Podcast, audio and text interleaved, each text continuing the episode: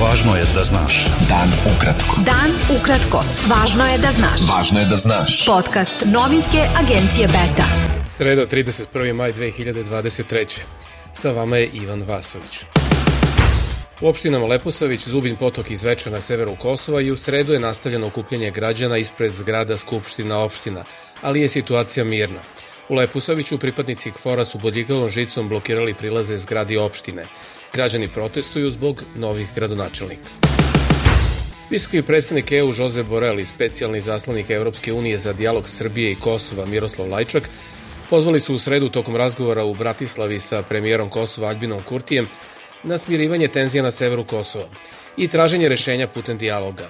Lajčak je ocenio da se situacija na Kosovu može rešiti samo politički, kroz postojeći dijalog i da je eskalacija nepotrebna i nelogična, jer su postignuta dva važna sporazuma o normalizaciji odnosa Srbije i Kosova. Francuski predsednik Emmanuel Macron naglasio je odgovornost kosovskih vlasti u pogoršanju situacije na Kosovu posle nasilnih sukoba u kojima je povređeno 30 vojnika NATO snaga i na desetine građana. Američki ambasador u Srbiji Christopher Hill izjavio je u Beogradu da se SAD apsolutno protive potezima vlade kosovskog premijera Aljbina Kurtija. Ministar odbrane Miloš Vučević ocenio je da je Srbija po prvi put videla konkretne mere Vašingtona u vidu sankcija Kosovu. Američki ambasador na Kosovu Jeff Hovenier potvrdio je da je Kosovo isključeno iz vojne vežbe Defender 23 i da neće biti sastanaka zvaničnika SAD i Kosova. Vučević ocenio da je situacija na severu Kosova visoko rizična zbog jednostranih i nelegitimnih odluka Prištine. Srbima na Kosovu i Metohiji preti novi pogrom zbog čega država Srbija mora da se pripremi na sve moguće scenarije. Ocenili su u Beogradu učesnici tribine pod nazivom Stop nasilju nad Srbima na Kosovu i Metohiji. Profesor Filozofskog fakulteta u Beogradu i član odbora za odbranu Kosova i Metohije Miloš Ković ocenio je da Srbi u južnoj pokrajini više nisu bezbedni ni u getima poput Orahovca. Kad se pucalo na našu braću i sestre na Kosovu i Metohiji, Beograd se nije makao kao ni bilo koji drugi grad u Srbiji. Mi živimo u vreme ozbiljne društvene krize, prvenstveno moralne, navao je Ković na konferenciji za novinare u Medija centru.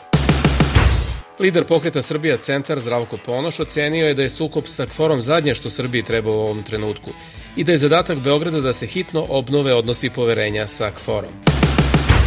Dosadašnji ministar bez portfelja zadužen za koordinaciju aktivnosti i mera u oblasti odnosa s dijasporom, Đorđe Milićević, imenovan je za vršioca dužnosti ministra prosvete, preneli su danas mediji. Na početku zasedanja poslanici Skupštine Srbije su u sredu s jedne strane pozivali na smirivanje tenzija, dok su istovremeno jedni i drugi optuživali da ne žele smirivanje već dalje promovisanje nasilja.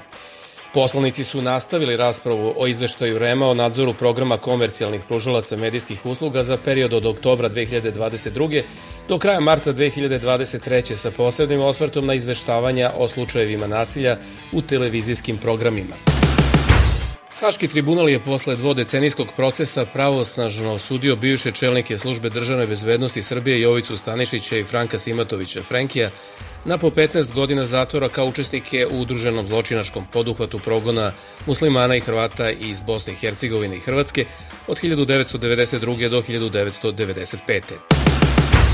Predsednica udruženja Pokret Majke Enklava Srebrenica i Žepa Munira Subašić izjavila je da će to udruženje tužiti Republiku Srpsku i Srbiju posle izricanja presude Jovici Stanišiću i Franku Simatoviću za zločinački poduhvat i ratne zločine u sedam opština Bosne i Hercegovine.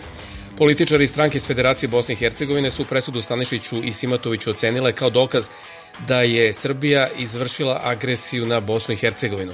Predsednik Republike Srpske Milorad Dodik je povodom presuda Stanišiću i Simatoviću kritikovao haške presude uopšte jer smatra da se kažnjavaju Srbi, a ne i oni koji su činili zločine nad Srbima. Naredni protest protiv nasilja biće organizovan u Beogradu subotu 3. juna ispred Doma Narodne skupštine, a učesnici će, kako je najavljeno, posle šetnje napraviti prsten oko zgrade predsedništva Srbije. Najavio je podpredsednik opozicione narodne stranke Miroslav Aleksić. Beta. Dan ukratko. Budi u toku. U napadu u oblasti Lugansk na istoku Ukrajine, koja je pod ruskom kontrolom, najmanje pet ljudi je poginulo, a 19 je ranjeno. Objavile su ruske vlasti i optužile Kijev da je sproveo taj udar. Napad je navodno izveden raketnim sistemom HIMARS koji su SAD isporučile Kijevu. Nemačka vlada je saopštila da je prenela Rusiji da mora da zatvori četiri od pet konzulata u Nemačkoj kao uzvratnu meru posle odluke Moskve da ograniči broj zaposlenih u Nemačkoj ambasadi i povezanim telima u Rusiji. Bio je to pregled vesti za sredu 31. maj. Sa vama je bio Ivan Vasović. Pratite nas i sutra. Pratite nas na portalu beta.rs. I društvenim mrežama. Važno je da znaš. Dan ukratko. Podcast novinske agencije Beta.